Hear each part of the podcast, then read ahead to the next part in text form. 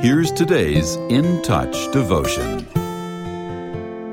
Today's scripture reading is Ecclesiastes chapter 3, verses 1 through 11.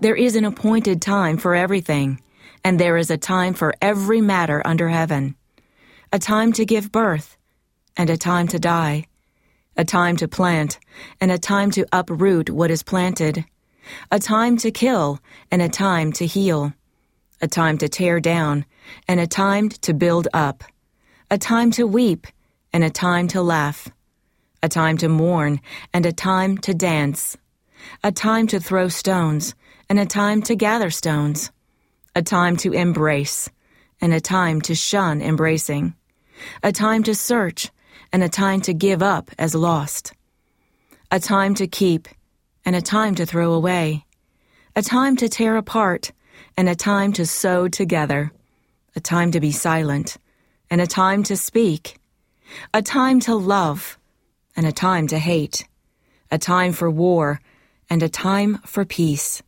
What benefit is there for the worker from that in which he labors? I have seen the task which God has given the sons of mankind, with which to occupy themselves. He has made everything appropriate in its time.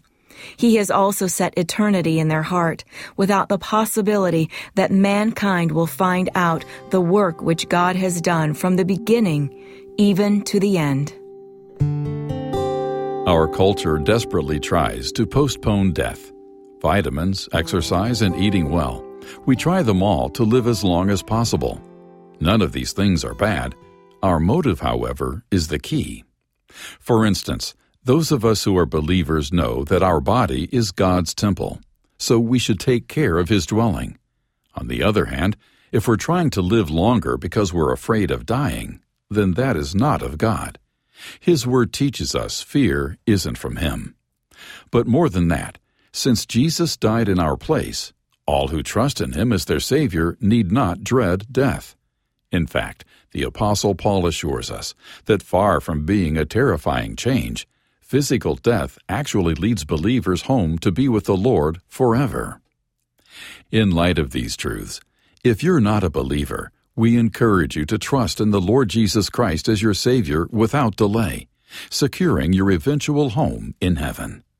Next, live a life of surrender to God and strive to walk according to His will. Since it's an inescapable fact that life on earth is temporary, Living in submission to God's plan for your life each day here prepares you for your life in heaven.